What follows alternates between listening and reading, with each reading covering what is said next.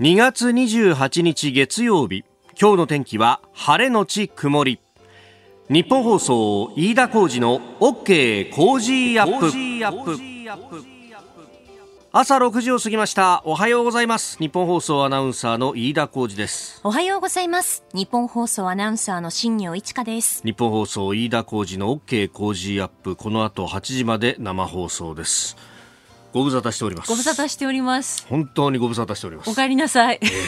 あのー思えばですね、はい、にがつのじゅうしちにち以来の私、このマイクの前で喋るということでありまして、うん、今ちょっと指折り数えて勘定してみたら、あれじゅういちにちぶりかというようなですね。そうなんですよね。はい。はい。えー、じゅうしちにちの夜にですね、えー、新型コロナのワクチン接種をいたしまして、えー、そうしましたらさんかいめの接種だったんですけれども、その副反応が出まして、えー、じゅうはちにちの月曜日にまずお休みを、あ、金曜日にお休みをいただきました。そして、えー、にじゅういちにちの月曜日からですね、えー、かねてから予定していた冬休みをいただくというのがありまして、で、えー、都合をそれだけの、ね、実働むいかかんを新業アナウンサーに全てお願いしたそのとおか余りでですね、この様相というものが一変しておりまして、そうですよね、まさに、うん、まさに浦島太郎状態というですね、うん、いや本当にこれはあのシャレにならないというところで、はい、えー、東欧ウクライナで、まあ、まさにこれは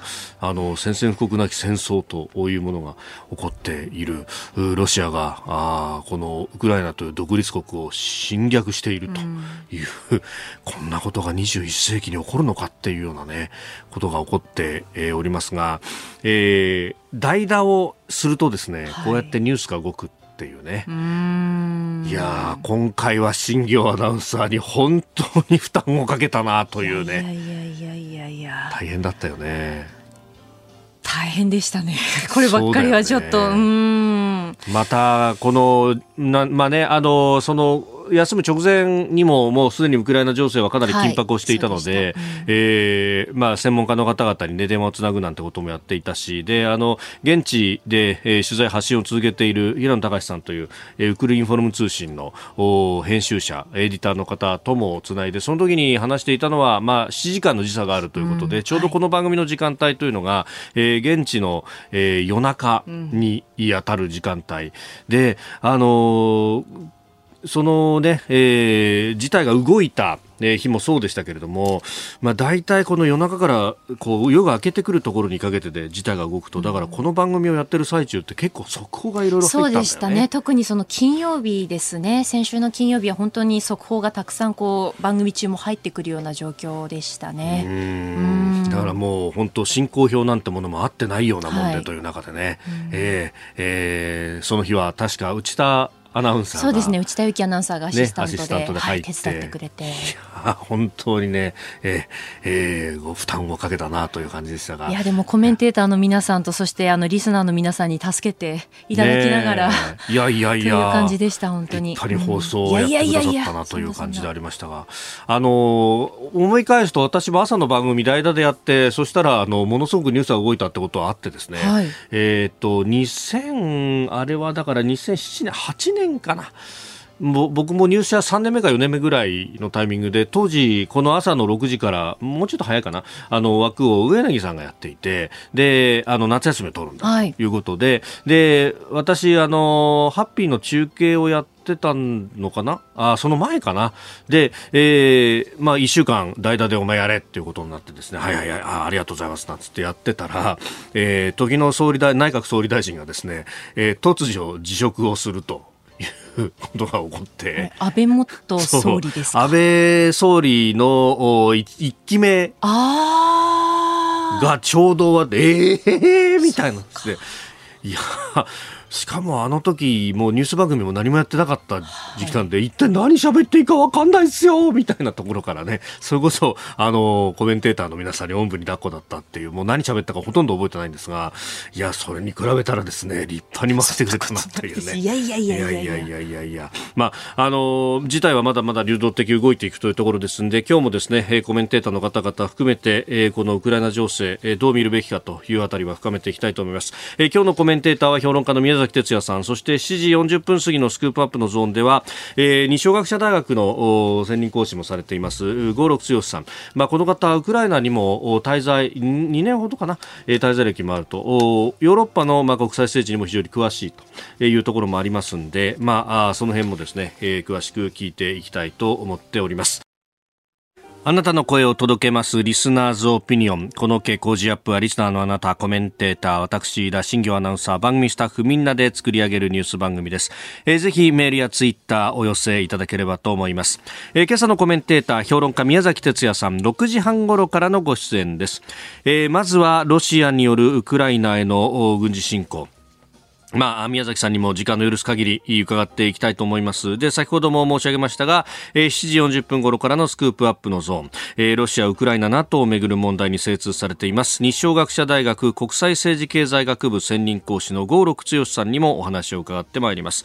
えー、さらにしちじ台、えー、北朝鮮の弾道ミサイル発射、それから新型コロナ対応で政府まん延防止等重点措置延長検討というニュースも取り上げてまいります。メール、ツイッター、こちらです。メールアドレスはコージーアットマーク いちにーよんにードットコム、 アルファベットすべて小文字で コージー でコージーです。コージーアットマーク いちにーよんにードットコム、 ツイッターはハッシュタグコージーいちにーよんにー、ハッシュタグコージーいちにーよんにーです。今週は千葉県調整地域の農産物を使用した農産物加工品の詰め合わせ長生きボックスを毎日抽選でごにんの方にプレゼントします。千葉県の調整地域なな市町町村と ジェーエー 調整長生き市場から農業が盛んな調整地域の農産物を使用したちょっとレアで体に良さそうな長生きのもと農産物加工品の詰め合わせ長生きボックス、気になる中身ですが、まずは千葉県が育成した新品種の甘い落花生キューナッツを、そして寒さで一段と美味しさが増した緑黄色野菜の王様と称されるほうれん草は茂原市から、星が綺麗に見える睦沢町からネーミングされたむつ干し芋は紅はるかのしっとりと甘く柔らかな干し芋で女性に人気です。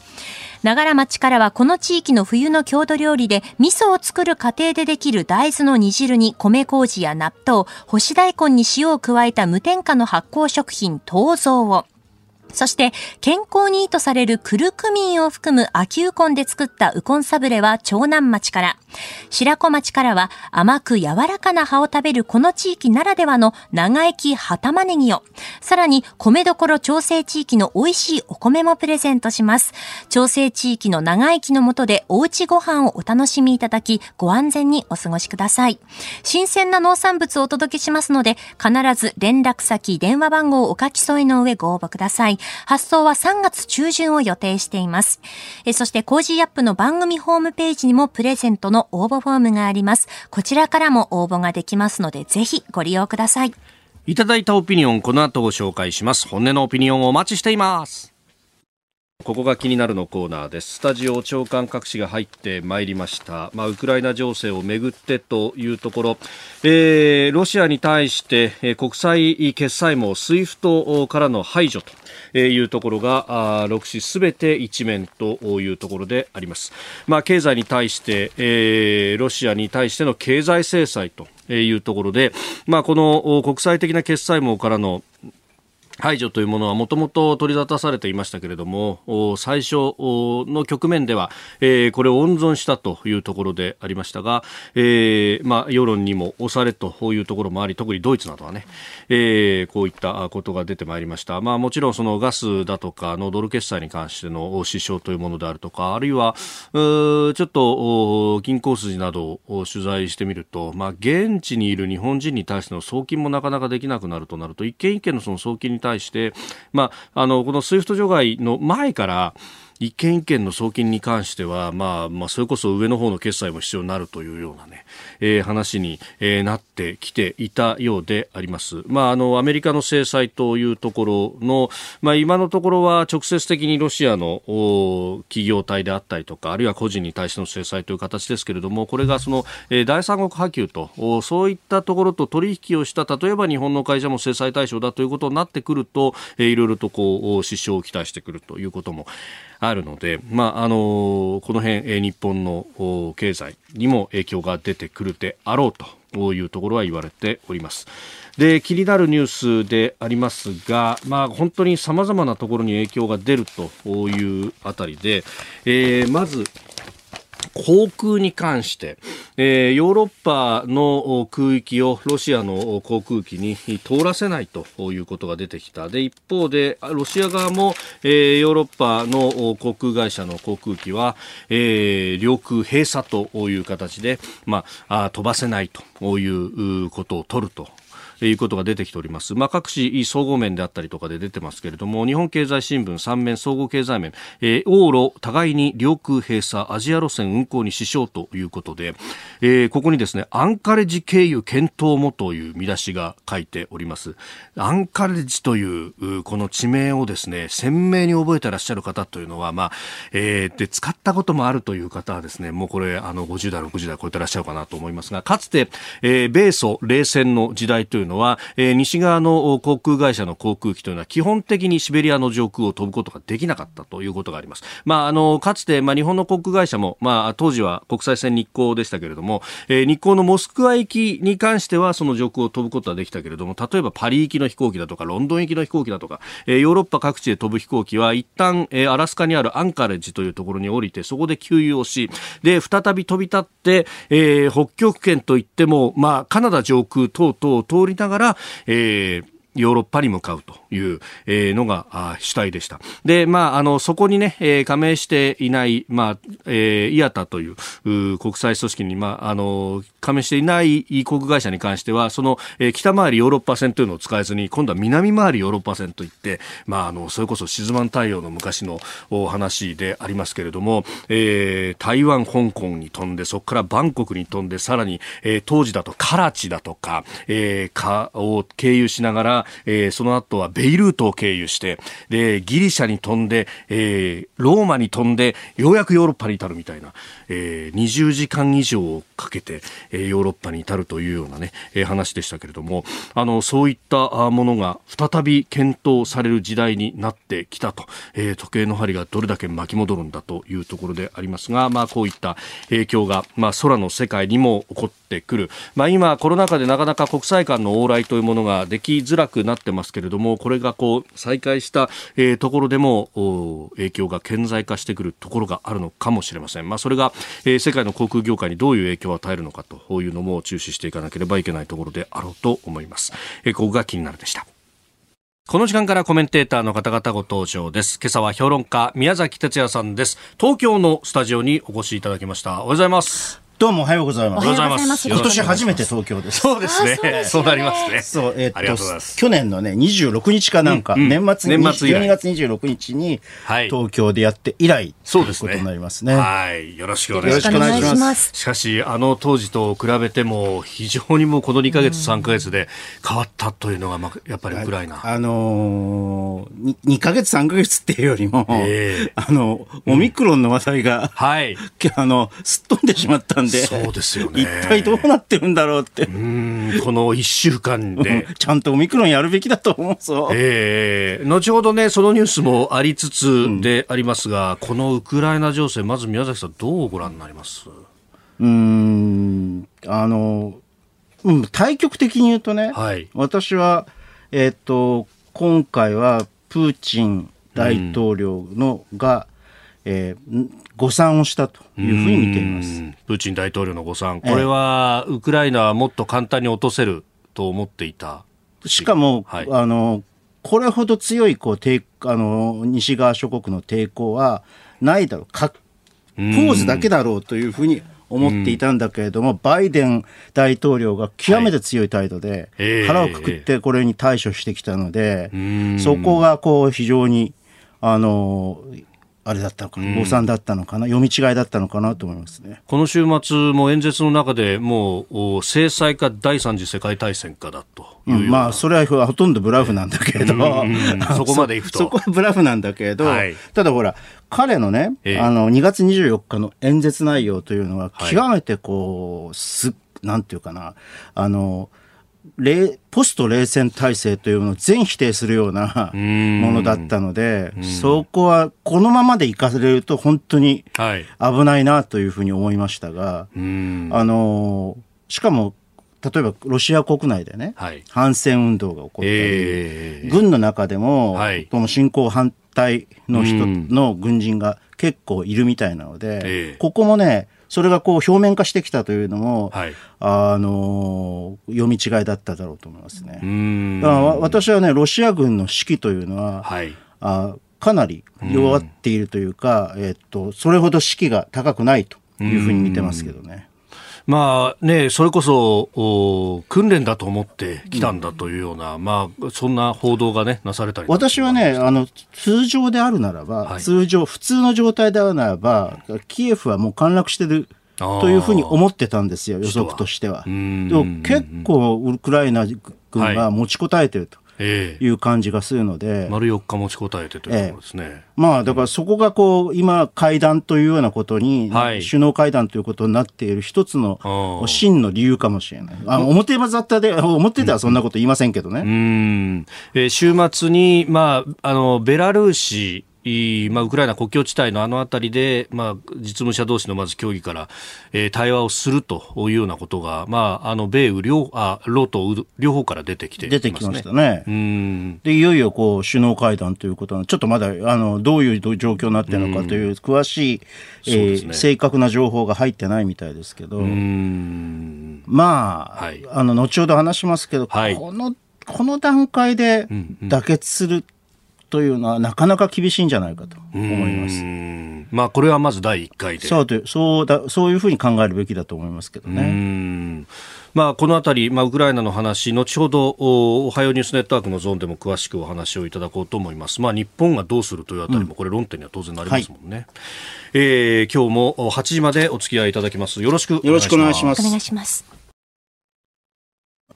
えー、今朝のコメンテーターは評論家宮崎哲也さんです。引き続きよろしくお願いします。よろしくお願いします。えー、メールやツイッターがね様々いただいておりますが、レオンの孤独さんごじゅうきゅうさい、木更津市の方、核の力を脅しに使うプーチン大統領、第三次世界大戦を避けるため軍事行動ができない欧米、ウクライナの被害が大きくなるだけです。平和を願う声はプーチン大統領に届きませんと、えー、いうふうにいただきました。後ほど今日の、えー、おはようニュースネットワークのゾーンでもまた深めていきたいと思っております、はい、えー、ご意見お待ちしております。 シーオーゼットアイ コージーアットマーク いちにーよんにードットコム です。お聞きの配信プログラムは日本放送飯田浩司の OK コージーアップの再編集版です。ポッドキャスト YouTube でお聞きの皆さん、通勤や移動中に最新ニュースを押さえておきたい方、放送内容を少しでも早くお聞きになりたい方、スマホやパソコンからラジコのタイムフリー機能でお聞きいただくと、放送中であれば追っかけ再生も可能ですし、放送後でも好きな時間に番組のコンテンツを自分で選んでお聞きいただけます。ポッドキャスト YouTube に盛り込まれていないコンテンツや最新ニュースと気象情報、スポーツの結果やエンタメ情報、飯田アナウンサーとコメンテーターとのフリートーク、リスナーの皆さんからのご意見やメッセージの紹介、さらに健康や病気の治療法を伺う早起きドクター、さらに黒木ひとみさんの対談コーナー朝ナビ、原道子さんのいってらっしゃいなど盛りだくさんです。ぜひ日本放送のエリア内でお聞きの皆さん、ラジコ、ラジコのタイムフリーでチェックしてみてください。ではしちじだい最初に取り上げるニュースはこちらです。にじゅうしちにち朝、北朝鮮が弾道ミサイルを発射。昨日の朝、えー、午前しちじごじゅっぷんごろ、北朝鮮が少なくともいっ発の弾道ミサイルを日本海に向けて発射しました。えー、弾道ミサイル最高高度およそろっぴゃくキロでさんびゃくキロ程度の距離を飛行、えー、日本の イーイーゼット 排他的経済水域の外側に落下したと推定されております。えー、被害報告は確認されておりません。で、北朝鮮の朝鮮中央通信は今日、国家宇宙開発局などがこの、えー、弾道ミサイルの発射について、えー、偵察衛星開発計画に伴う重要な実験を行ったと報じたということであります、えー、昨日のミサイルを指すと見られるということでありますが、まあ、北京オリンピックも終わったしね、はい、世界中が、特にアメリカが、うん、ウクライナ情勢の対応に追われているんで、ん、まあ、その感激を塗ったというふうな見方が、はい、あの成り立つと思うんだけれども、ええええ、あの今回のウクライナの件というのは、私は北朝鮮に悪い意味で非常に、うん、えー、あの悪い影響を与えた。つまりもう核兵器なんていうのはやるもんじゃないと。うん、で要するにね、はい、まあ、あのご承知ご承知の通りウクライナには核がいっぱいあったわけですよ、旧冷戦時代。そう、うん、それをブダペスト覚え覚書というもので、はい、もうとにかく安全は守るから各国が、うん、ロシアも含めて安全守るから放棄しろって言われて、法令に応じて放棄したらどういう結果になったかと、はい、いうことを今日のこの結果を見れば、私はもう北朝鮮に核を放棄させることは不可能であるというふうに思いますね。うーん、まあ、本当北朝鮮の核に関してはそれこそリビアのような例だとか、うん、イランのような例を見るととにかく作りきらなきゃいけないんだっていうふうにもう凝り固まっているところもあり、そしてその有用性みたいなものが今回でもまた。でもね、それはわ あ, のある程度分かって、先ほどほら、はい、プーチンあの、えーとうんうん、お, 手お便りに、はい、メールに、ええ、プーチンさ ん, さんが核をちらつかせてるって話があったじゃないですか、ええええ、小型戦術核というね、そう話、ね、戦術核をこうちらつかせてその使用をこう、うん、あの示唆するようなですね、はい、そういうことを言ったっていうふうに言って、やっぱりね核を、うん、あのね、ロシアっていうのは、はい、経済規模だけを見ると、うんうんうん、韓国よりも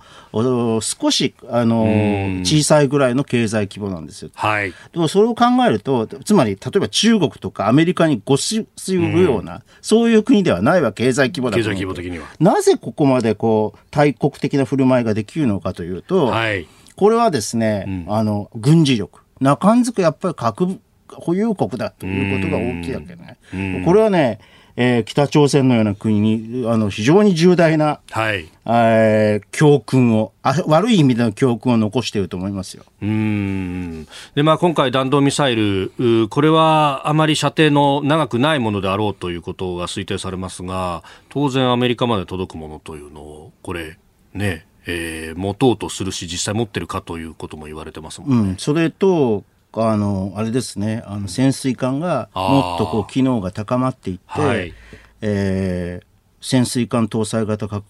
というものを使用できるようになったときに、うーん、まあ、そこら辺を最終的に目指してるんでしょうけどね。うーん、まあ、そしてそういった国を目の前にしながら日本どうするというあたりで、まあ、核のね、そのシェアリングなどなどというのも昨日安倍元総理が言及したというのがニュースになってましたが、うーん、まあまあ、一つのこう将来的にね検討しなければならない、うん、あのものなのかもしれないけど、それはか、はい、とりあえずはこの、あのウクライナ情勢がどのような形で落着していくかっていうことを見据えながらではないと、うん、あのちょっとこう判断がなかなかつこれから先のことは判断がつかないと。うん、これ、ね、あのおそらくね中国もそうだと思うんだ。あ、中国もじっとこのじっとこのあの成り行きを、はい、まあ、一つには漁夫の利を得ようとするっていうのと、はい、一つにはこの成り行きが中国の対外政策というものを大きく変えていく可能性があるので、うん、それはじっと見つめていると思いますよ。やはりそれは力による現状変更が、うん、是か非かとというか成り立つかどうか、うん、成り立つかどうか、これを世界は最終的に容認してしまうのか、うん、それとも容認しないのか、うん、プーチンの意図というのが、はい、あの く, く, くじかれてしまうのかっていう、うん、そこを非常にこう見てると思うね、うん、おはようニュースネットワーク、取り上げるニュースはこちらです。ウクライナがロシアとの協議をベラルーシ国境で前提条件なしに行うと発表。ウクライナのゼレンスキー大統領はにじゅうしちにち、ロシア側の交渉団との協議をベラルーシ国境で前提条件なしで行うことで合意しました。ウクライナは首都のキエフ、第二の都市ハリコフなどで戦闘が続いております。先週にじゅうよっかに全面的な軍事侵攻を開始したロシア軍でありますが、ここへ来て話し合いの用意というところなのか。うん、これはねちょっとよ、うん、分からないですね、はい、仮に話し合いがあったとしても、私は先ほども申し上げましたが、うん、なかなかだいいっかいの、うん、会談で妥結することは難しいだろう、はい、というふうに思っています。でこれはね、あのおそらくロシア側は、はい、あのー、ふたつの独立共和国、あルガンスクとドネツクというね、これを認める、はい、あ認めようと、その一部ですが、それをこれを承認してよという、うん、その代わり、うんえー、と軍は引くということを要求してくるんだと、うんまあ、あのいろいろ他にも要求はあると思うけど、はい、一番根幹部分はここね。あで、えー、ウクライナ側が提示できると す,、はい、すれば、えー、これ予測ですよあくまでも、はいうん、あの現時点での予測なんだけれども、はいえー、っとまずはえー、ふたつの独立共和国に関して現状に服してほしいと、もともとの、うん、つまり独立共和国の承認などはやめてほしいと、取り消せと、取り消せ、撤回せよと、うん、いうことと、えー、その代わりに、はいえー、あのかつて締結したミンスク合意に関しては、はい、これを誠実に履行するし NATO, NATO には、えー、加盟することはないという約束をすると。ああのにせんじゅうよねんに、まあ、起こったそのミンスク諸合意というものですが、はい、そのふたつの州に関してまず民主的な手続きによって代表者を出して、そして憲法を改正し、えーまあ、特別な地位というか特別な地位の、うんあまあ、一種の自治区みたいなものを設定するという、はい、そういう約束が含まれてるわけですよ。うんで、まあ、ずっとねあのプーチン氏は、はい、プーチン大統領はこれをこう履行していないというふうに言ってきているので、ええまあ、あのこの間破棄しちゃったわけだけれども、はい、これを再び復活させて、えー、これはあの誠実に履行するということを約束すると、うんと同時に NATO には、はい、加盟しないという約束もして、ええー、ただし独立共和国は認められないというこの条件なのではないかというふうに私は読んでるんです。仮にこうあの会談があったとすればよ、お互いの条件を予測すると、えーえー、これじゃあね、はい、と多分成立しませんよね。あロシア側としてはそれでは果実が少ないという、うん、それはねやっぱりプーチン氏のこれだけ軍隊をじゅうきゅうまんにんも、えー動かしたひゃくだいたい以上動かしたっていうですね、えー、この現実を前にしてとするともうちょっと成果がないと多分国内的にかなり批判されることになると思います。うーんもうすでにね、えー、かなりロシア国内でもデモが行われていて、ええ、ごせんにん余りが拘束されたんじゃないかというような報道もありますもんね、ええ、ここがねあの意外というかね、はい、ロシア国内で、まあ、確かにねかつてのアフガン侵攻の時にも、はい、軍はかなりアフガン侵攻に反対したっていう記録は残ってるんだけれども、それはあのソ連の時代ですね、はい、あのアフガン侵攻といってはあれじゃ、ええ、アメリカがやったやつじゃなくて、なくてその前のやつですよ、うん、モスクワオリンピックのボイコットを引き起こした、そうそうそうそう、引き起こしたあの、はい、でなんだけどここまでこう街頭で、はい、え市民が一般市民があの反戦運動を行うということはなかなか珍しい光景だなというふうに思いますね。うん、むしろプーチン氏のその権力基盤というかかなり強圧的にやっているっていうような報道が出ていた中で、うん、これだけまあ、恐れずに街頭に出てくるっていうのはなかなか久しぶりに見たことないですね。しかもねあのプーチン氏は就任以来ですね、うんはい、例えばチェチェンに対する、はい、あのーこうチチェン紛争に対する解決っていうのを見ても分かるように、うんうんうんはい、強く出ることによって支持率を高めてきたわけ、えー、どうやらこれがね、うんうん、通用しないんじゃないかというふうにあの私はこの見えますけどね。でもねこれはバイデンも同じことで、はいえー、バイ今のアメリカの世論各種世論調査を見ると、はい、これに深い関わりをするこの裏、うん、ウクライナ問題に、うん、あのアメリカがあここフルコミットするような、はい、そういうことは避けるべきだというのは大半なんだよね。あかつてのように人道的人権的に許せないんだからこれは介入すべきだっていうことにはならない、そういうことにはならない。あの今のアメリカ人の最大の関心事はインフレですよ、はい、あ国内の経済インフレをなんとかしてほしいというのが最大の関心事なので、うん、えー、あのそれを考えると、はい経済制裁の結果として、えー、そのこの返しとして、はいえー、インフレに率がさらに上がるというようなことになるとちょっとこのバイデンの対抗策というのもあの苦しくなるかもしれない。ああの国際的な決済システムからの切り離しというのが出てきました。今日はそれが一面トップが多いですけれども、あのもう紛争がこの侵略が始まって以来、えー、原油の価格というのは上がっている、ええ、これは直接的にアメリカのガソリン価格に跳ね返って物価が上がるってことになりますよね、ええ、で各種物価もそれにつれて上がっていきますから、それがこう例えば例えばですよ じゅっパーセント を超えるというようなですね、はい、今 ななてんごパーセント ぐらいですね。そうですね、直近いちがつそれがね じゅっパーセント を超えるというようなことになると、うん、これはかなりあのアメリカとしても辛いことになります。あ、まあ、ウクライナ国葬地帯でもあるので小麦なども上がるんじゃないかという話、ね、そこが問題でね、もしですよ、うん、はい、ロシア軍がですよ、えー、将来的にはまだ半年後とかさんかげつごとか半年後に国葬地帯を焼き払うと、うんうん、焦土作戦に出た時に、はい、えー、これはどうなるかと。おこれはね、要するにね、ウクライナっていうのはヨーロッパのパンカゴってかつて言われてたわけ、はい、ね、うん、で, でもさ今や中東のパンカゴでもあるんだよ、ね、これがですね、はい、えー、あの大打撃を受けた、大きなダメージを受けた、もう穀物市況大混乱に陥りますね。うん、中東やアフリカが不安定になってくるっていう恐れがある。そうそう、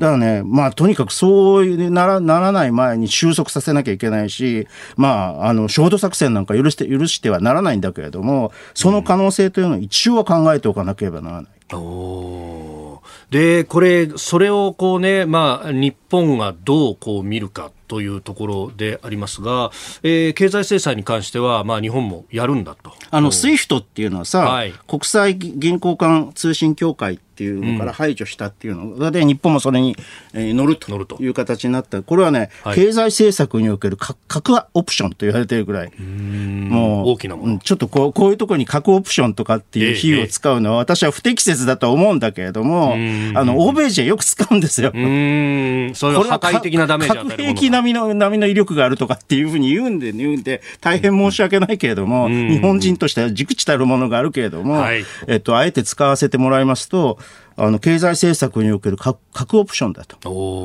言われて、それが発動されたわけ。うーん、だからまあね、そのただね、この、はい、これをあの先に読み込んでいて、ロシアも独自の、ね、銀行間決済システムを構築しつつあるという見方もあって、あんまり そ, ういそれがあの非常にどういう出来なのか分からないけれども、はい、そのシステムがフル稼働 し, しているとするならば、それほど効果がないのではないかというような見方もあるけど、私はね、うん、あのそんなにちゃんとしたものは作れてないと、未だ構築できていないのではないかというふうに見ているので、これはね、ロシアにとってはきつい。あ、これそこに乗じて中国が独自のデジタル人民元の決済をやろうとしていて、ここを使わせるんじゃないかみたいな指摘もありますが、なそこは中国の出方ですよね。中国の出方を見ないといけないと。中国は中ロ首脳会談をちょうど北京オリンピックの開会式に合わせるところでやって、でウクライナ情勢に関して、まあ、相互尊重みたいな感じの、これ文章で残したりなんかしてますね。なアメリカはね、はい、あの今地の件において中ロが結託するということを一番恐れてるわけですよ。うん、ですからそこはね、やっぱ中国の出方が非常に気になりますが、はい、今のところね、まだずっと様子見、うーん、どちらにも積極的につくことなく様子見をしているので、はい、えー、まあ成り行きによっては注視する必要がありますね。と同時に、あの、ええ、あのー、まあそのあの例えば日本はどうするかっていうとね、えーまあ、あの スイフト から、からのこのロシアの排除っていうのを、うん、にこの乗ずるというのは、はい、大変結構なことなんだけれども、うん、もうちょっと踏み込んで、はい、あの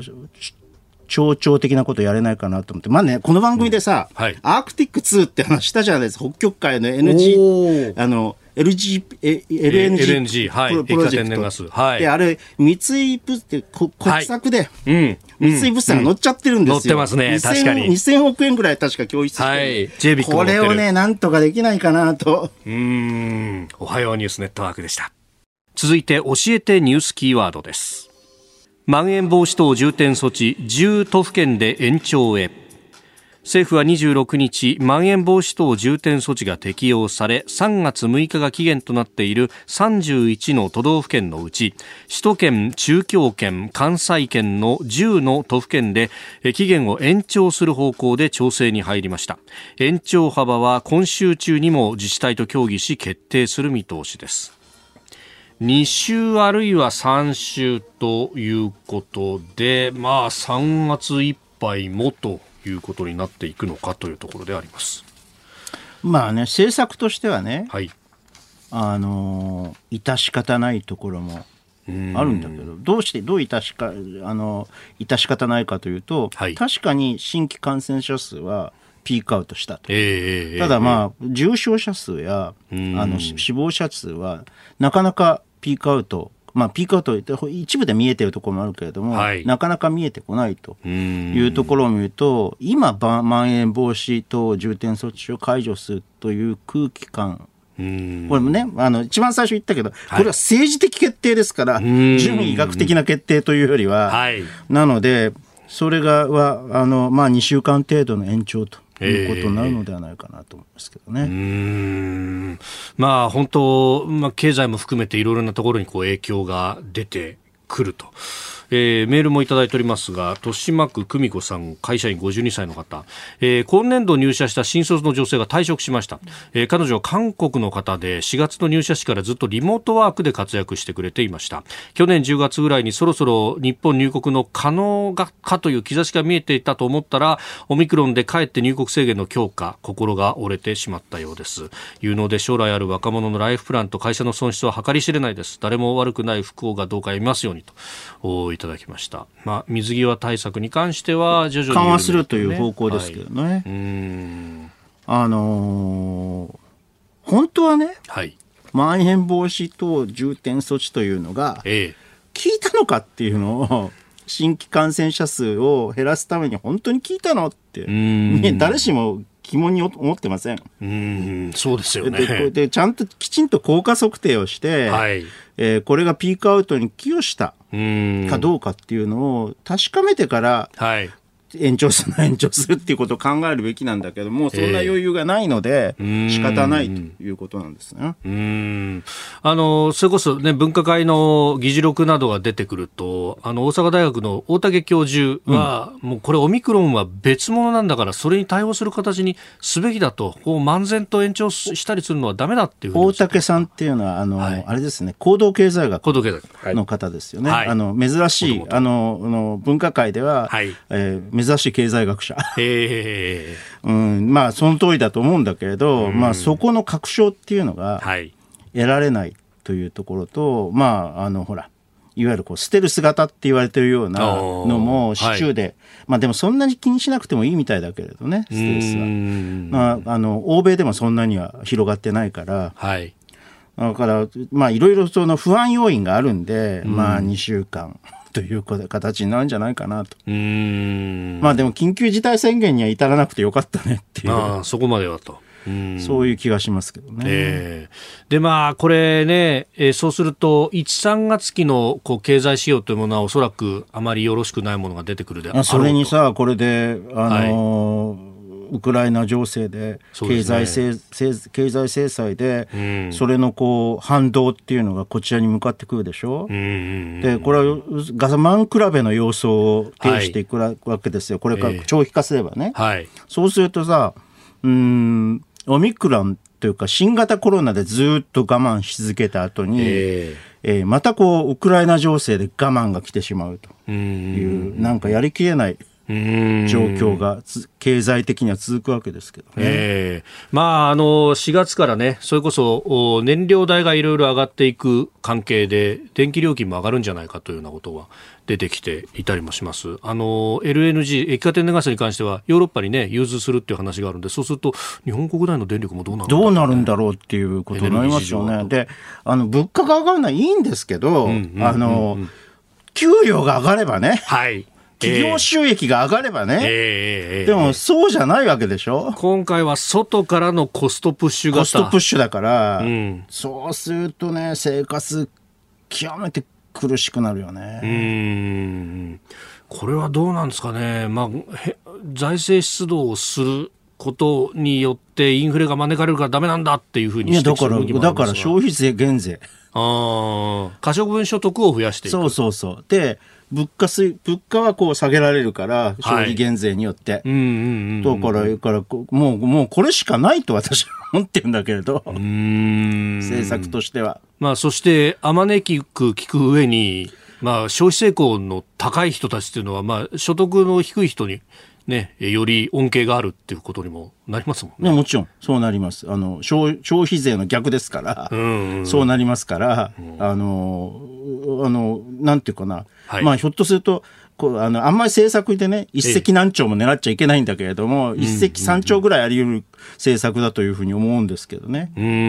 えー、まあ今の政権は絶対これはやらないですね。うーん、まあ、むしろあの金融所得課税の話だとかっていうのが先週先々週あたりの国会の議論では出てくるぐらいですもんね。株式市場も不安定化していくから、はい、あんまり今やるのは望ましくないんですけどね。うーん、まあその辺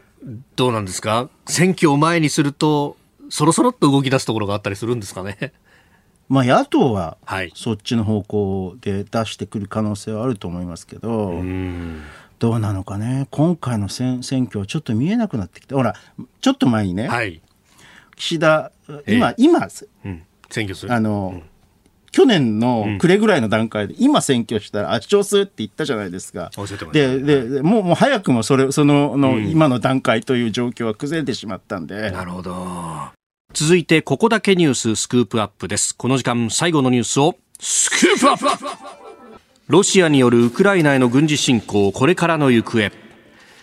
にじゅうよっかに始まったロシアによるウクライナへの全面的な軍事侵攻、まあ、侵略、えー、現在も首都キエフ、まあ、ウクライナ語ではキーフと言いますが、あキーウと言いますが、えー、をはじめ、えー、各地で戦闘が起こっております、えー、この時間ウクライナ情勢に詳しい二松学舎大学国際政治経済学部専任講師の合六強さんにも、えー、現状分析対応などについて伺ってまいります。えー、合六さんはロシア、ウクライナあるいは NATO をめぐる問題、えー、ヨーロッパをめぐる国際政治もご専門でいらっしゃいます、えー、電話がつながっています。合六さん、おはようございます。おはようございます。よろしくお願いいたします。さあ、まずはあここまでのこのウクライナの情勢どうご覧になってますか。はい、あのまあ、一言で言うとですね、えーまあ、今回の軍事侵攻というのはですね、まあ、ウクライナの主権領土の一体性の違反に止まらずですね、はい、まあ、ヨーロッパそしてまあグローバルな秩序を支えるまあ根本原則に対する挑戦だというふうに思います。ですからまあもちろんですね、まあ、これはまあウクライナ人がまあ戦闘でロシアと戦っているわけですけれども、えーまあ、あの自分ごととして考える必要があるのかなというふうに見ています、うん、うん、まさにその力による現状変更というものをこれは認めてしまうのか、はい、国際社会がという瀬戸際の部分と、はい、うん、でえーまあ、ウクライナとロシアが、まあ、ベラルーシ国境で、えーまあ、話し合いを行うというようなことも報じられておりますが、まあ、この辺の今後の推移というのはどうご覧になってますか。はい、あのもちろんですね、まあ、ウクライナそしてまあロシアの方もですね、まあ、できるだけ犠牲者の数は減らしたいと思います、うん、ただあのそれのためにですね、まあ、それぞれ目的が達成されなければ意味がないわけで、うん、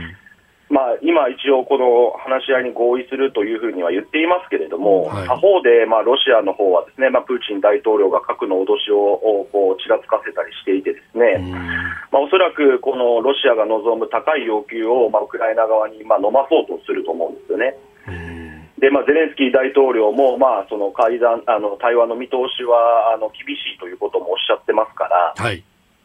まあ、物別れになる可能性というのは非常に高くて、そうなると、はい、うんうん、ちょっとよろしいですか。評論家の宮崎でございます、はいはい、ロシア側のね、あの高い要求というのは私はあさっきちょっと予測はしたんですけれども、はい、どういうものだというふうにあのお考えですか。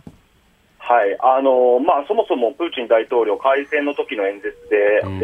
ー、述べていたのはですね、まあ、ウクライナの非軍事化と、はい、まあ、中立化、そうですね、ということでした。でこれは何を意味するかというと、まあ、完全にですね、はい、まあ、主権国家としての体を、まあ、もう出さないということを意味しますので、ここをまあ要求として出している以上は、やはりこの現政、まあ、ウクライナ側の現政権としては飲めないんだろうというふうに思います。それは不可能ですね。はい、いうことは、はい、まあ、属国化するということとほぼ等しい。そういうことですね。はい、うん、これウクライナ側としては何か条件というか、あの提示できるカードっていうのはありますか、今回の話し合いに関して。そうですね、まあ、なかなか厳しいところはあると思うんですけれども、うん、まあ、ちょっとでもですね、この、まあ、キエフの包囲を、はい、この遅らせてですね、うん、まあ、時間稼ぎをする中でですね、まあ、西側からの、まあ、武器供与とかが確実に届くようになれば、うん、まあ、もしかしたらこのさらなる抵抗ができるというふうに考えている可能性はあると思います。うーん、これ今回のこの話し合いが、まあ、あの妥結に至らずということになると、どうですか、ロシア側としてはそれを口実に例えば総攻撃をするというような可能性はありますか。はい、もちろんそれはそうだと思いますね。あのこれまでその、まあ、和平のためのですね、ミンスク合意に基づいて、はい、あの議論して交渉してきたわけですけれども、うん、この、まあ、ミンスク合意があの締結されたにせんじゅうよねんくがつ、にせんじゅうごねんにがつの前にはですね、はい、まあ、ロシアはかなりこのプレッシャーをかけてというか、あのウクライナ領内に入ってですね、まあ、その戦況を有利にした上で、まあ、自分たちの要求を飲ませているということですので、うん、まあ、もちろん今あの核の脅威をちらか、ちらつかせていますけれども、まあ、それもそれの一環でしょうし、まあ、合意があのできなければ当然、まあ、さらに攻勢を続けるということで、まあ、この相手にこの屈させようとしてるんじゃないかというふうに考えるのが妥当かと思います。あの仮にですね、はい、えー、あの合意があの決裂した場合に、あの総攻撃というような形になるかもしれない。まあ、今あのキエフをどうやらロシア軍は包囲している、はい、キエフの中にはいないけど包囲しているという状況らしいので、これは一斉にえー、キエフ陥落に向けてあの動き出す可能性があるわけです。で、仮にですよ、仮にあのキエフが陥落したとしても、私はあの広大な土地、あの国土ですからウクライナ、あの、はい、ずっとこの紛争というのは長期化していくというふうに見てるんですよ。で、ここはいかがですか。はい、あの私も同じように見ています。あのもちろんその短期的な目的というのは、まあ、キエフに入り込んでですね、まあ、ゼレンスキー大統領をまあ拘束あるいは殺害してですね、はい、まあ、自分の息のかかった政治家をトップに据えた新政権樹立すると思うんですけれども、えーまあ、各地でですね、まあ、あの残ったそのウクライナ軍あるいは一般の国民がですね、まあ、どこまで抵抗するかによってですね、まあ、その新政権樹立時にまあ非常にまあ不安定化する可能性もありますし、まあ、その意味ではあの火種が残ったまま、まあ、紛争が続くことも考えられますし、一回こう落ち着きを見せてもですね、またその後再燃する可能性というのはあるんだろうと思います。うんうん、あのゼレンスキー大統領はずっとこのキーウにとどまり続けていると、今後あるいはその亡命政権的なものであるとかも含めて、これ組織的な抵抗が続いていく、あるいは西側諸国としてはこれ続くことによって現状変更を認めないということまでこれいかなければいけないというところですか。そうですね、まあ、こう非常に難しい選択を、まあ、ゼレンスキー大統領は突きつけられていると思うんですよね。つまり一方ではですね、まあ、このまま戦闘を続ければ、まあ、あのより多くの国民に犠牲を強いることになりますから、はい、それがいいのか。しかし今犠牲を払ってでもですね、まあ、自由とか独立のために、まあ、戦い抜くということが、まあ、それはあの今後のまあ中長期的なウクライナという国家のためにいいと判断しているのかというところで、まあ、現状ではあの後者を取っているんだろうと思います。うーん、これに対して、まあ、例えば NATO が何か支援ができるかなどなどというところはどういった議論になっているんでしょうか。そうですね、あのもうご存知の通りウクライナは NATO 加盟国ではありません、はい、ですからいわゆる集団防衛義務というのは、まあ、このケースには適用できないわけですけれども、まあ、この軍事侵攻以降もですね、まあ、あの NATO 諸国がまあ相次いでこのウクライナ軍に対してまあ武器の供与を行うという決定を下していますし、また昨日ですか、あのこれまで非常に消極的な姿勢をとっていて、それに対してまあ国際的な非難も集まってきたヨーロッパの大国であるドイツがですね、はい、まあ、姿勢を転換して武器供与を決めたということは非常にまあ遅ればせながらなんですけれども、うん、まあ、大きいと思います。あとはまあキエフ周辺でこの攻防が続く中で、まあ、具体的にどう路地面も含めてこの軍事支援が行き届くかというところがまあ重要になってくるかなと思います、うん、まあ、ですからあの基本的にね、アメリカや NATO は直接的に官下を交えると、うん、NATO 軍やアメリカ、はい、米軍があのロシア軍 と, とあの ウ, クラウクライナ国土において、うん、直接的に官下を交えるということは、あの少なくとも現時点では想定していないし、うん、私は将来的には多分ないだろうというふうに見ています、うん、しかしながらあの資金供与とか武器提供ということは大いにあり得るので、これからそれで、えー、先ほどのこうウクライナ国土の中で特に西側に、はい、あのウクライナの 西, 近い方ですね、近い西側に近い方でにおいて、はい、えー、こう激しい戦闘がにあのこの西側の支援もあって、うん、激しい戦闘が続けられることになると思いますね。うん、さあ合六さん、最後に、はい、あのじゃあこの段において日本として何をすべきであるか、その辺はいかがですか。はい、あの冒頭申し上げました通りですね、やはりこれはまあグローバルな秩序をまあ揺るがす大問題なわけですよね。で、まあ、日本も享受してきた、まあ、既存の国際秩序が、まあ、の原則が揺らいでいるということですから、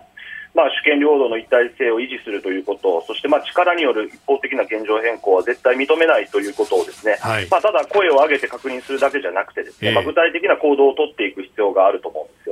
まあ、その意味ではですね、まあ、昨日の制裁もですね、はい、まあ、非常に大きかったと思いますし、まあ、少なくともまあ ジーセブン あるいは西側諸国のまあ結束に穴を開けなかったという意味では非常に評価してもいいんじゃないでしょうか。あの スイフト は先ほども申し上げたとおりに、はい、スイフト のロシアからの排除というのは当然あのこちら側にも、はい、あのあのまあ、いわゆる乖離がを浴びることになるわけ、うん、反動が来るわけですよ、うん、でもそれを、まあ、感受す、感受する、うん、で、まあ、私は我慢比べだというふうに言ってるんだけれども、うん、はい、あの、あのとにかくプーチンの意図をくじくためには、はい、私はそれしかないというふうに思ってますけどね、いかがでしょうかね。はい、あの私も同じ